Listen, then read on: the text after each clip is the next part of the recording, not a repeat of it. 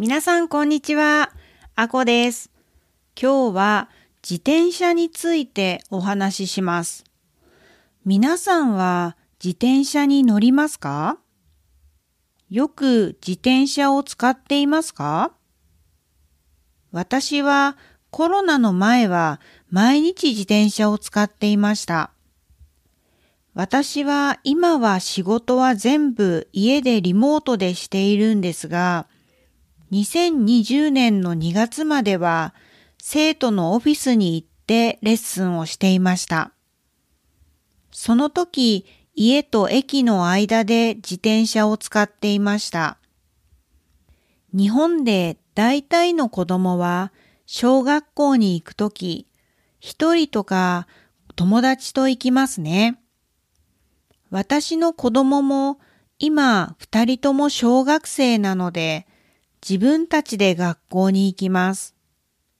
これは本当にすごく助かっています。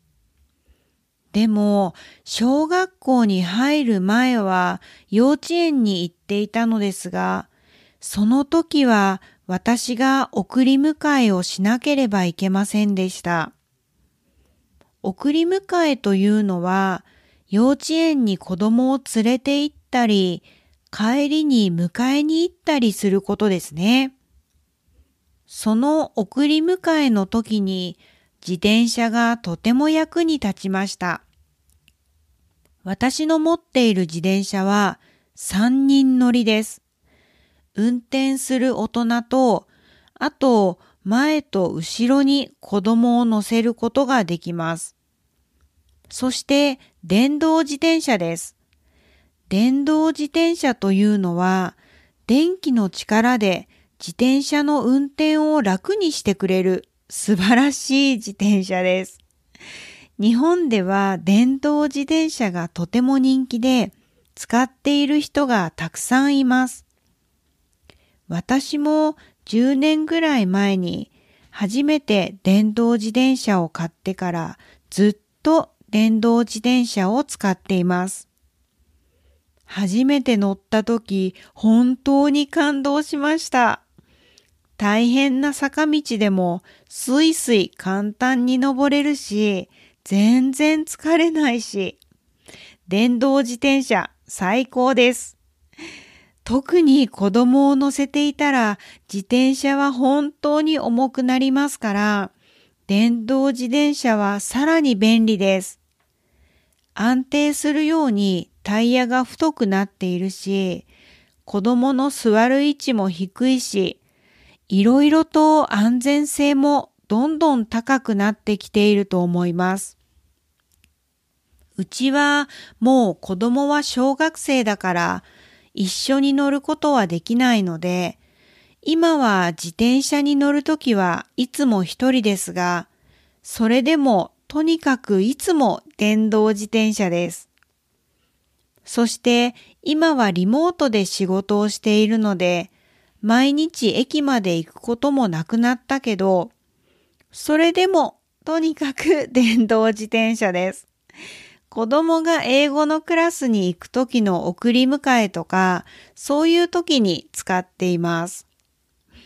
ところが、ところが、なんと、先週、その大事な電動自転車の右のブレーキが壊れてしまったんです。困りました。子供の英語のクラスのお迎えに行かなければいけなくて、でも家から歩いて30分ぐらいかかるから、自転車が必要でどうしようかなと困ってしまいました。その時はしょうがないから12歳の息子の自転車を借りることにしました。12歳の息子の自転車は電動自転車じゃないけど新しくてサイズも私にぴったりなのでたまには普通の自転車に乗ろうと思いました。でも実際に乗ってみたらすごく大変でした。私は10年間ずっと電動自転車に乗っていたから、普通の自転車がこんなに重くて大変だなんて忘れていました。えー、なんでこんなに重いの？